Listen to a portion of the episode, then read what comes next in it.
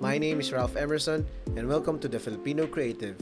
In this podcast, I want to share my thoughts as a creative on how to keep our focus and at the least be guided on what to do next. We will also invite people from various fields in the creative industry who could help us shed light on interesting topics related to the creative field. The 21st century is a magical year for creatives. I cannot imagine how the greats from the Renaissance period envy us, as now we have the power to create and showcase it to the world.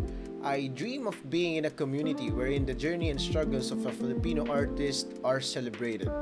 I have worked with some of the creative minds in the country for several years, and as I progressed, I thought that experiences with colleagues and friends could be a great reference in keeping our focus in check. And eventually, I hope that this channel could be helpful to every Filipino creative who's starting, struggling, and fighting mediocrity and pressure in achieving success. Welcome again, and I hope you enjoy this podcast.